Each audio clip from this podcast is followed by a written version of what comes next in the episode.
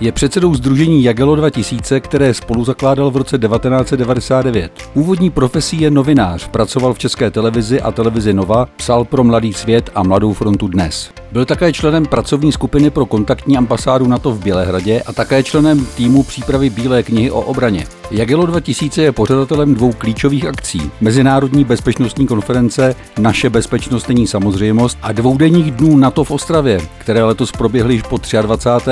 a již 14 ročníků jsou spojeny s oslavami Dne vzdušných sil armády České republiky. Zbyněk Pavlačík. Pane předsedo, vy jste podobně jako první náměstek ministrně obrany Schulz přišel do, řekněme, vojenského nebo armádního prostředí z prostředí médií. Co vás oslovilo? Tak já, já se eh, problematikou eh, bezpečnosti zabývám v podstatě celý život, protože mě zajímá historie, speciálně vojenská historie. Eh, na, četl jsem stovky titulů literaturu, faktů a podobně, takže v podstatě tady tohleto téma mne provází celý život a stejně tak jako takový, řekněme, amatérský zájem o vojenské letectví. Mm-hmm. V roce 1999 jste zakládal Združení Jagelo 2000. Eh, jak se ten spolek proměnil? Tak velmi zásadně, protože ono už to bude za pár měsíců, to bude vlastně čtvrtstoletí, mm. co uh, se v našich hlavách uh, zrodila myšlenka založit uh, tehdy občanské združení Nespolek.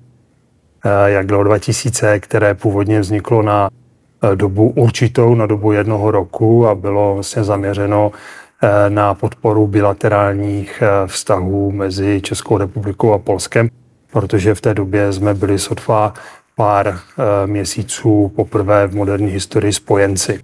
A my teda s mým právě historickým backgroundem jsem to považoval a ještě s tehdy s takovým tím jako entuziasmem, že je to velmi významný moment v našich vzájemných dějinách a stojí za to, aby ho zavnímala i široká veřejnost a nejenom politikové. Takže takhle vzniklo Jagelo vlastně na podporu bilaterálních vztahů, no ale velice záhy hned příští rok, vlastně 2001-2002, se ukázalo, že zde je poptávka po tom, čemu se říká public a defense diplomacy. Takže my jsme se rozhodli pokračovat, eh, ale i když jsme se tedy současně rozhodli si ponechat ten původní název, mm. za který jsem teda osobně rád. Eh, přesto, eh, když srovnáte vlastně první ročník eh, dnů NATO v Ostravě a ten letošní, jaká to je cesta? Tak to tehdy byl, to nebyly dny, to byl den, nebo spíš možná ještě odpoledne, protože program trval několik hodin, vlastně od, myslím, 15. hodiny vlastně do večera. Eh, a tak to je úplně něco vlastně neporovnatelného. No ale nebýt eh, těch prvních kručků tehdy na Černé louce v centru Ostravy, kdy my jsme se to naučili, eh, protože že dělat takovouhle velkou akci, jak já říkám, kdyby měl někdo neomezené finanční zdroje a k tomu i neomezené konexe, tak to stejně neudělá protože pokud se krok za krokem, rok za rokem neučí tomu velice náročnému řemeslu, tak eh, neuspěje. Už jsme zmínili dny na to v Ostravě a musím říct, že i ten náš rozhovor se narodil úplně sando, protože vy jste permanentně vytížen a, a na cestách a mimo, mimo Českou republiku. Předpokládám, že už teď víte, kdo bude na příštím ročníku eh, eh, na to.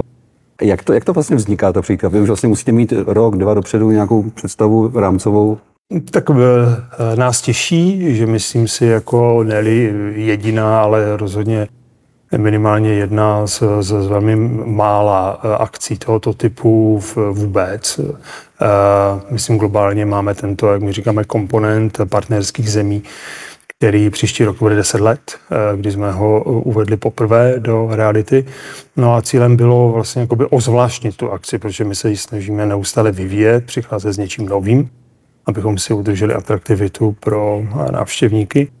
No a uh, tento, jak my říkáme, komponent SPN, to znamená to Special Partner Nation, je pro ty země, které se rozhodnou tedy využít našeho návrhu, tak je to pro ně náročné. Uh, logisticky zejména Polsko, které se teď převedlo, viděli jste, myslím si, v podstatě to, co mohli, ukázali že dokonce na, to bylo otázka posledních desítek hodin, kdy získalo vlastně povolení ten korejský letoun FA-50, aby udělal svoji první prezentaci mimo Polsko a spousta další pozemní techniky, která v Česku nikdy Velké nebyla. Takže si asi umíte představit, co to je. Vlastně je to všecko splánovat, jak říkají vojáci, zorganizovat. Takže my vždy se snažíme a musím zaklepat, že se nám to zatím daří mít tu zemi, která bude na přes rok, mít rok dopředu otvrzenou. Takže eh, my víme, která to je. Dneska teda z okolností odsaď eh, jdeme na jednání na jejich ambasádu, kde budeme řešit i oznámení a myslím, že to bude velmi zajímavé. No a vlastně pozítří máme už jednání eh, konkrétních 2025. Tak abychom to vlastně stihli, že příští rok v létě už bychom měli potvrzenou zemi na 2025 no a, a pak začínáme 2026. To znamená, to je dva roky dopředu. Chápu, že to neprozradíte, který to bude stát, nicméně přesně, a vy jste to řekl s tím Polskem, mohou se diváci nebo návštěvníci eh, těšit na podobně masivní vlastně ukázky pozemní letecké techniky na příštích dnech na to. Eh, tak eh, určitě si myslím, že to bude velmi atraktivní, protože té zemi na tom hodně záleží. Stoprocentně to bude mix eh, eh, pozemní a letecké techniky, eh, což si myslíme, že taky naši akci dělá poměrně jakoby unikátní právě v té kombinaci eh, prezentace eh, eh, pozemní a, letecké techniky, takže já jsem si jistý, že určitě to bude stát za to. O tom, že za tu dobu, co vlastně dny na to existují, se ten tým musel rozrůst, tak o tom asi není pochyb. Nicméně, jak a o lidech to vždycky je, jak, jak stálý vlastně tým lidí je kolem vás v Egelu?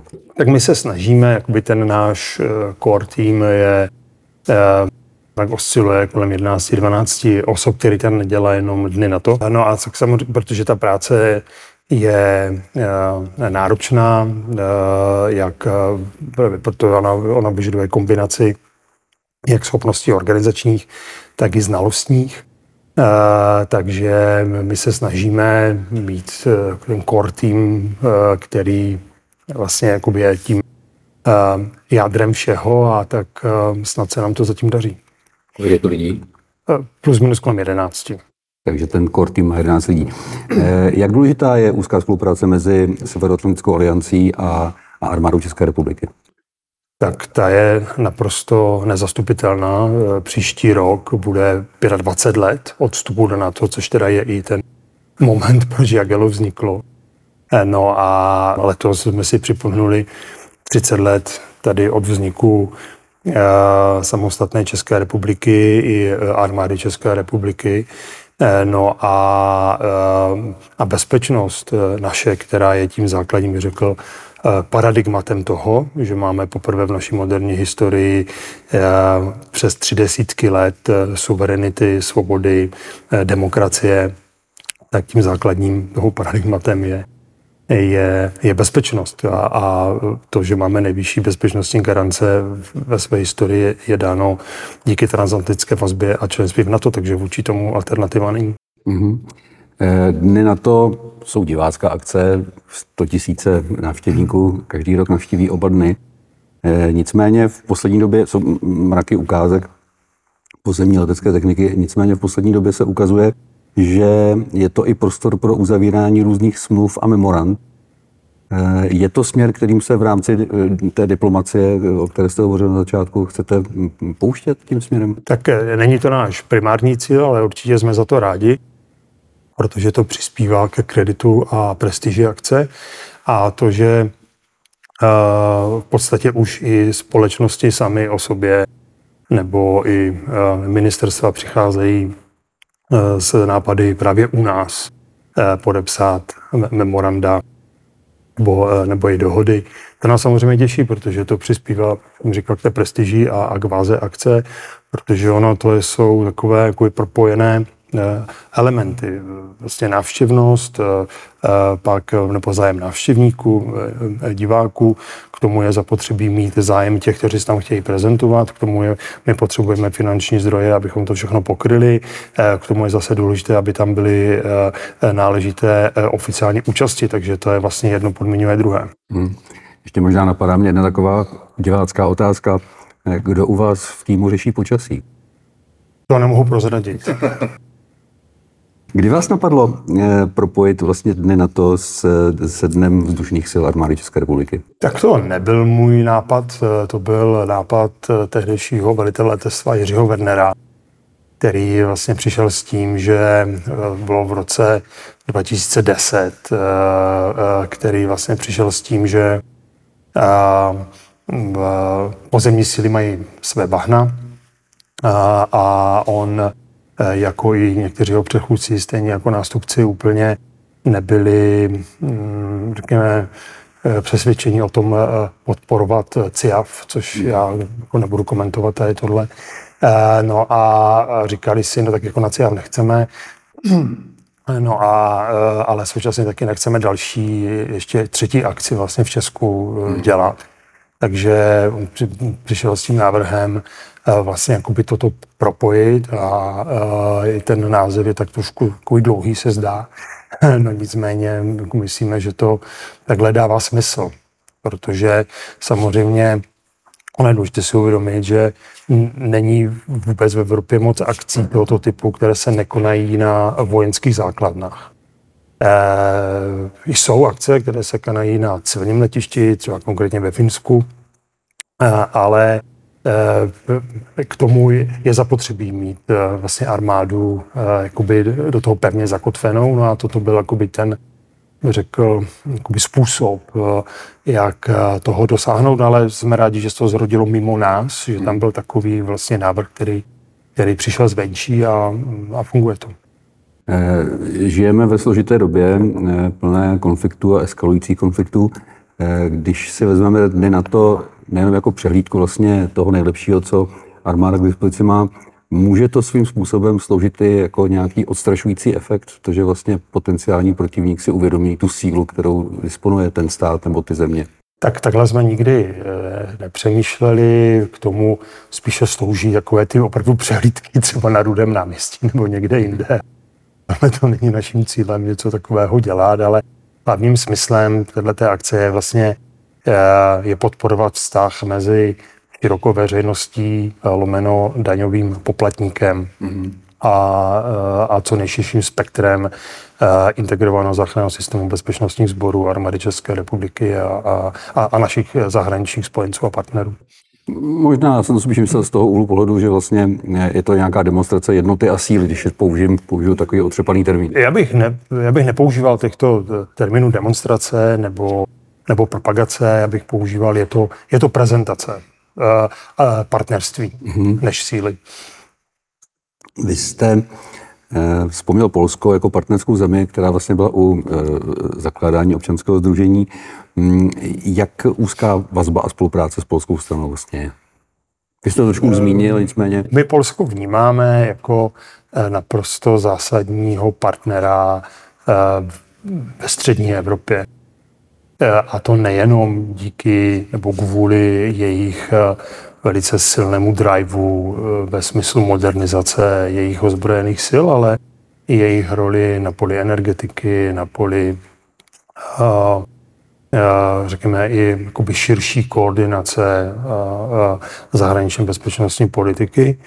Není to s Polskem vždy snadné, to, to asi, asi všichni víme, no nicméně já si myslím, že je důležité, abychom my si uvědomovali jakoby, roli Polska, ale taky k ním přistupovali vlastně jakoby rovný eh, s rovným. Ale, hmm. ale myslím si, že je tam eh, vlastně velký potenciál eh, k tomu ještě pro, pro rozvíjení naší spolupráce s, s Polskem 100%. Protože Polsko má nenahraditelnou roli ve střední Evropě.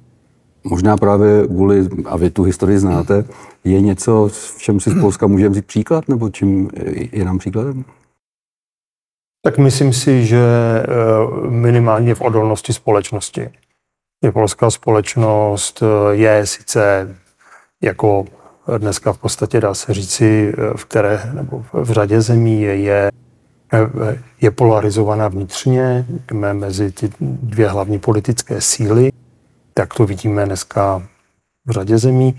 No nicméně polská společnost je mnohem více jakoby kompaktní zase ve smyslu vůči odolnosti, vůči vnějším vlivům a té, a té odolnosti, takže v tomto si myslím, že určitě ano. Hmm. Eh, ještě chvilku budeme držet to téma té, té akce vlastně. Eh, je, jednotlivé země se vám spíš jako hlásí, že by rádi taky předvedli to, co vlastně jejich, jejich armáda umí, nebo musíte jako si to odpracovat a a vyhledáváte vlastně ty potenciální partnery. Tak bylo to velmi náročné, až takové romantické.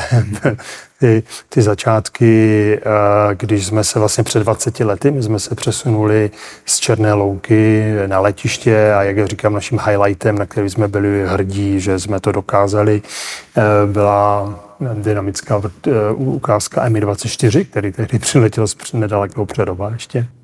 Eh, no a, eh, a potom jsme měli tu ambici mít zahraniční účast, což bylo náročné, protože v té době CIAF byl hmm. velmi silný, ale eh, naší ambicí opravdu nebylo jakoby CIAF vlastně vyautovat nebo, nebo něco hmm. podobného.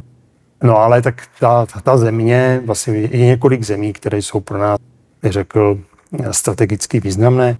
Tou první, která je Polsko, v druhé řadě, nebo druhá v řadě je Velká Británie, protože ta byla první, eh, která vlastně prolomila tu, tu uh, váhavost uh, ostatních zemí se u nás prezentovat, že v roce 2005 u nás přistály dvě Tornada F3 z základny ve skotském Lookers.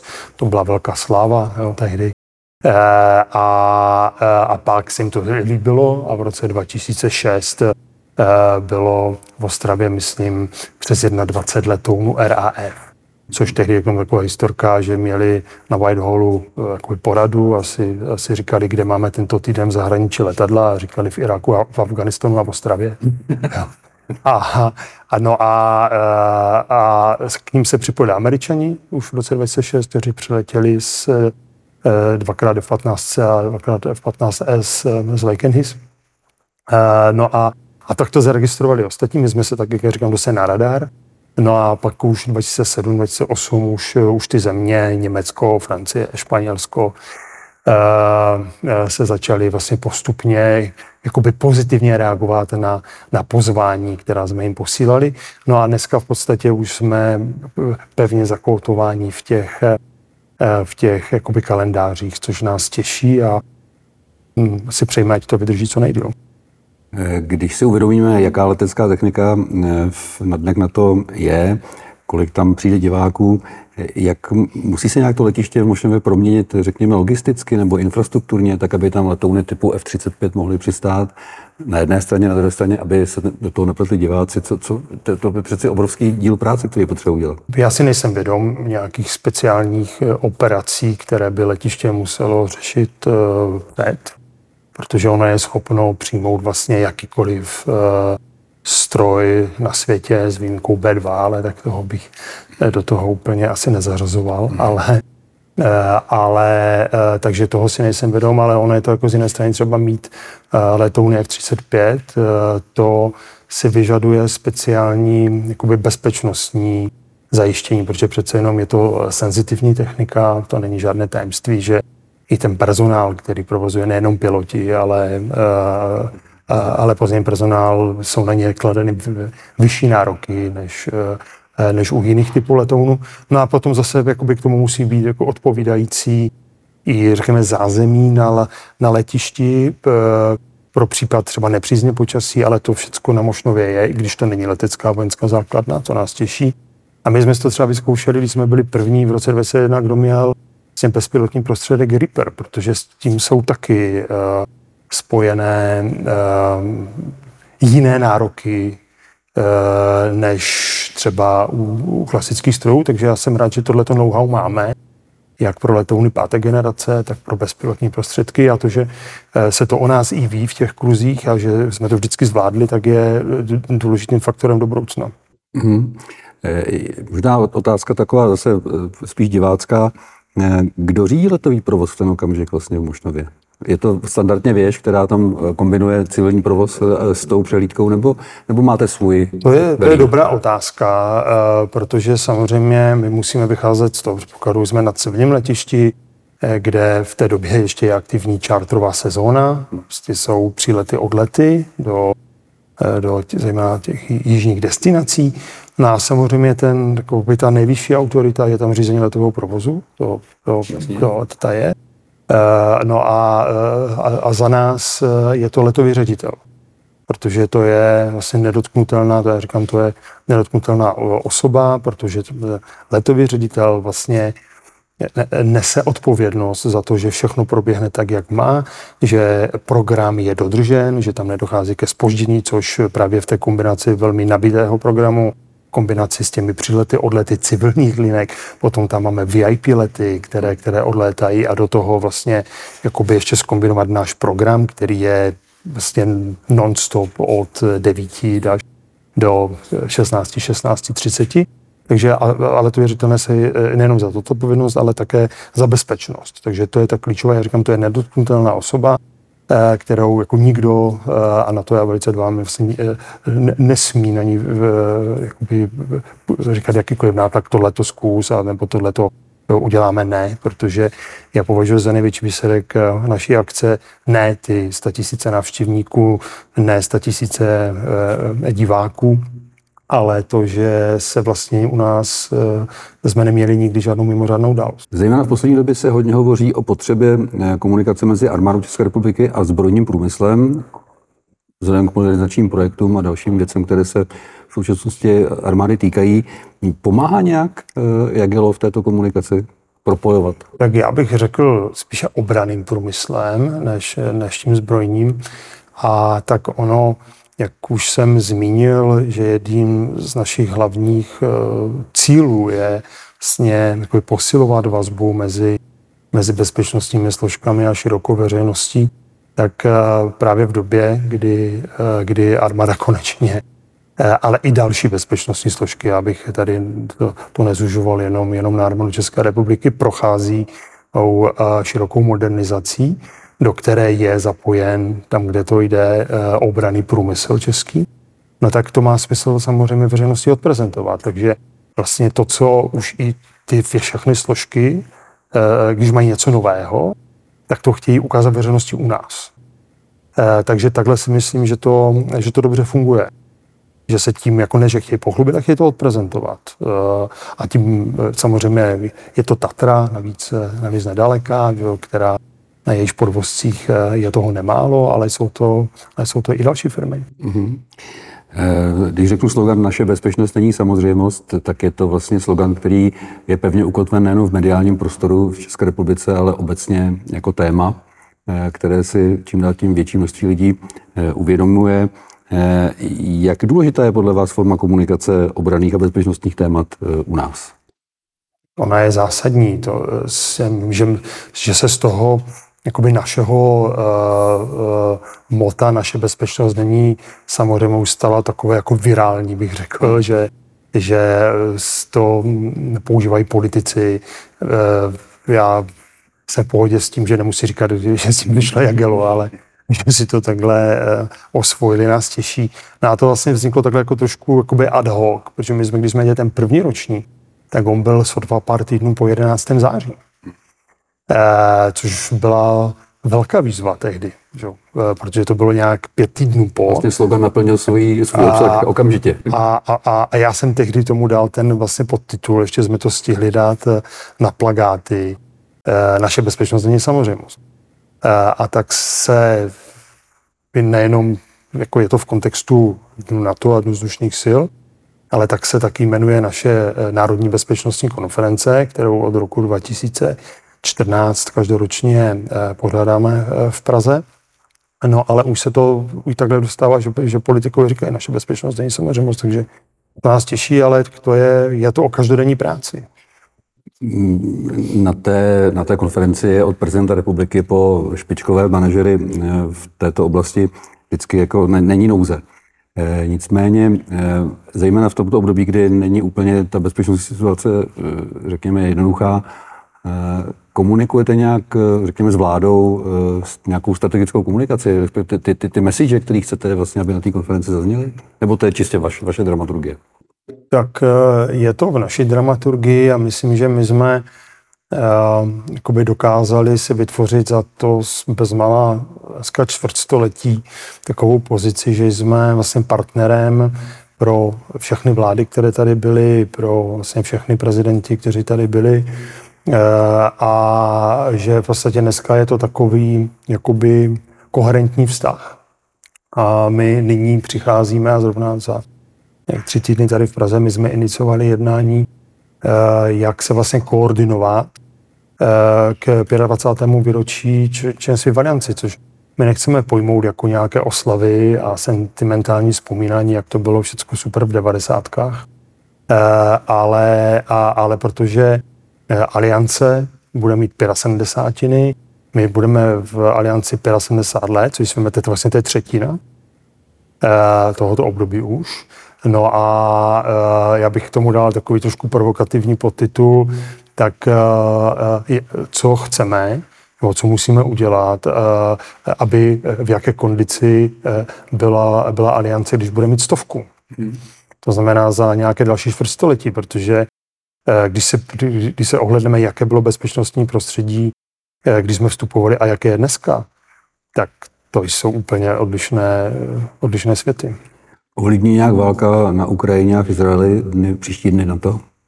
Nemyslím si, nebo takhle já, to lze těžko říct, ale, ale válka na Ukrajině nás nikdy neovlivnila eh, a, a eh, jako pokud by došlo k nějaké významné eh, eskalaci situace na Blízkém východě, no tak to by se nedotklo jenom nás. To by se dotklo celé řady dalších akcí, jako jsou třeba olympijské hry v Paříži.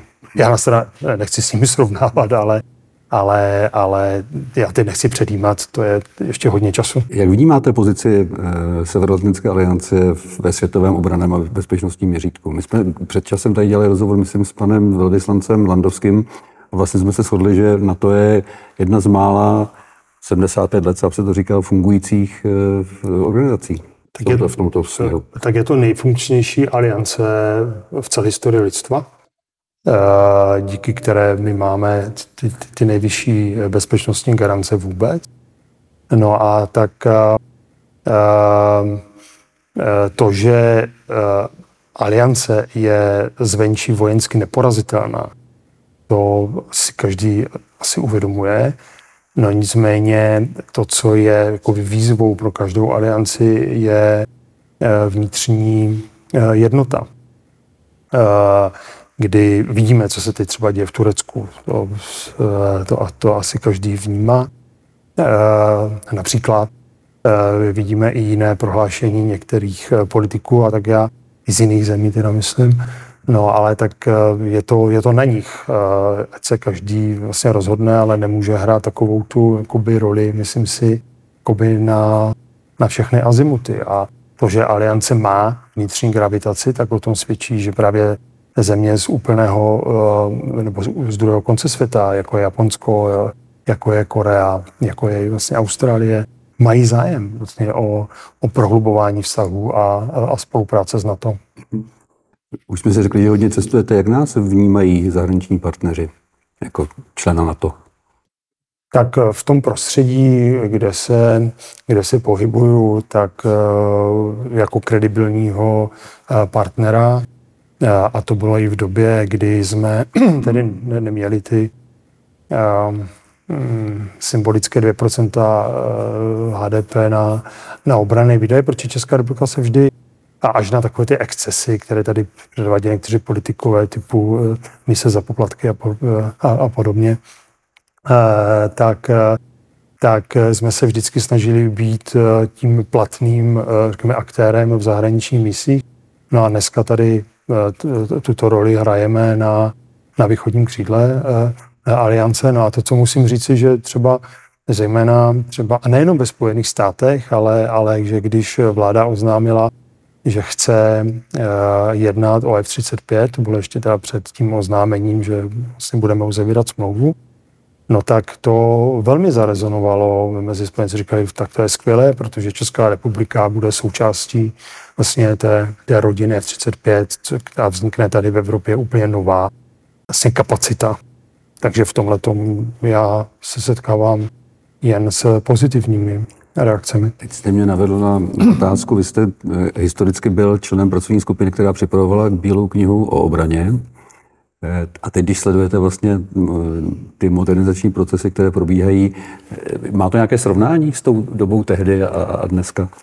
Tak my jsme si tehdy říkali uh, právě se zmíněným Františkem Šulcem, jsme tam na tom úzce spolupracovali například, nebo s tehdejším uh, uh, Zenagešo Petrem Pavlem.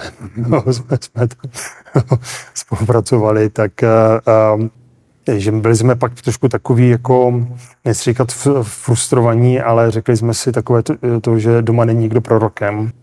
A, ale, ale teď vlastně s odstupem vlastně dekády, se dá říct, protože ona je to celá dekáda, tak ne, že máme pocit satisfakce nebo, nebo zadouštění, ale takový ten pro upřímně dobrý pocit, že my jsme tehdy vlastně přispěli k tomu, nechci nám zase dávat kredit, který třeba nemáme, ale, ale zase objektivně jsme přispěli k tomu, aby si Česká republika udržela eh, schopnost eh, eh, bojových tanků, aby si Česká republika udržela schopnost dělostřelectva, aby si Česká republika udržela schopnost i nadzvukového taktického letectva.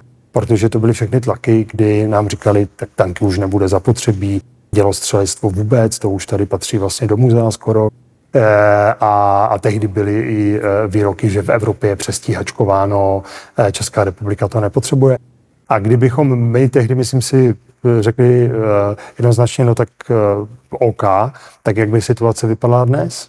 Hmm. Už, by, už bychom ten rozjetý vlák nedohonili. Protože i kdyby jsme dneska měli 4% HDP, tak bychom neměli lidi. By jsme si možná pořídili techniku, by se znovu vlastně zaváděla Eh, logistika, infrastruktura do opuštěných základen, jako de facto, eh, ale, ale by se musel znovu eh, vlastně vycvičit personál. Příští rok si připomeneme 25. výročí vstupu České republiky do Severoatlantské aliance a aliance sama oslaví 75. výročí svého vzniku. Jakou vidíte budoucnost tohoto paktu? Tak, tak jak jsem říkal, je to hodně v našich rukou, protože aliance je založena na transatlantické vazbě. Eh, a což teda není jenom o Spojených státech, ale taky bychom měli myslet na Kanadu, která je tak trošku někdy bez stínu eh, neprávem a eh, bych, bych tak řekl, na rozdíl těch předešlých aliancí, malá dohoda, velká dohoda, nebudu teda zmínit Varšavskou smlouvu, to bylo trošku něco jiného, ale tak, kde jsme to až tak ve svých rukou neměli. No tak tady máme, ne že všechno pod kontrolou, ale tak, jak se já říkám, že tu aliance bude taková, jak se budou chovat její členové. Takže pokud my chceme, aby aliance byla v dobré kondici i ve své stovce, aby nešla někde do starobního důchodu, no tak se o to snažíme, protože tak, jakým budeme spojenci my, no tak, tak, tak se budou chovat i ostatní. Pane předsedo, děkuji za rozhovor a ať se vám daří. Děkuji.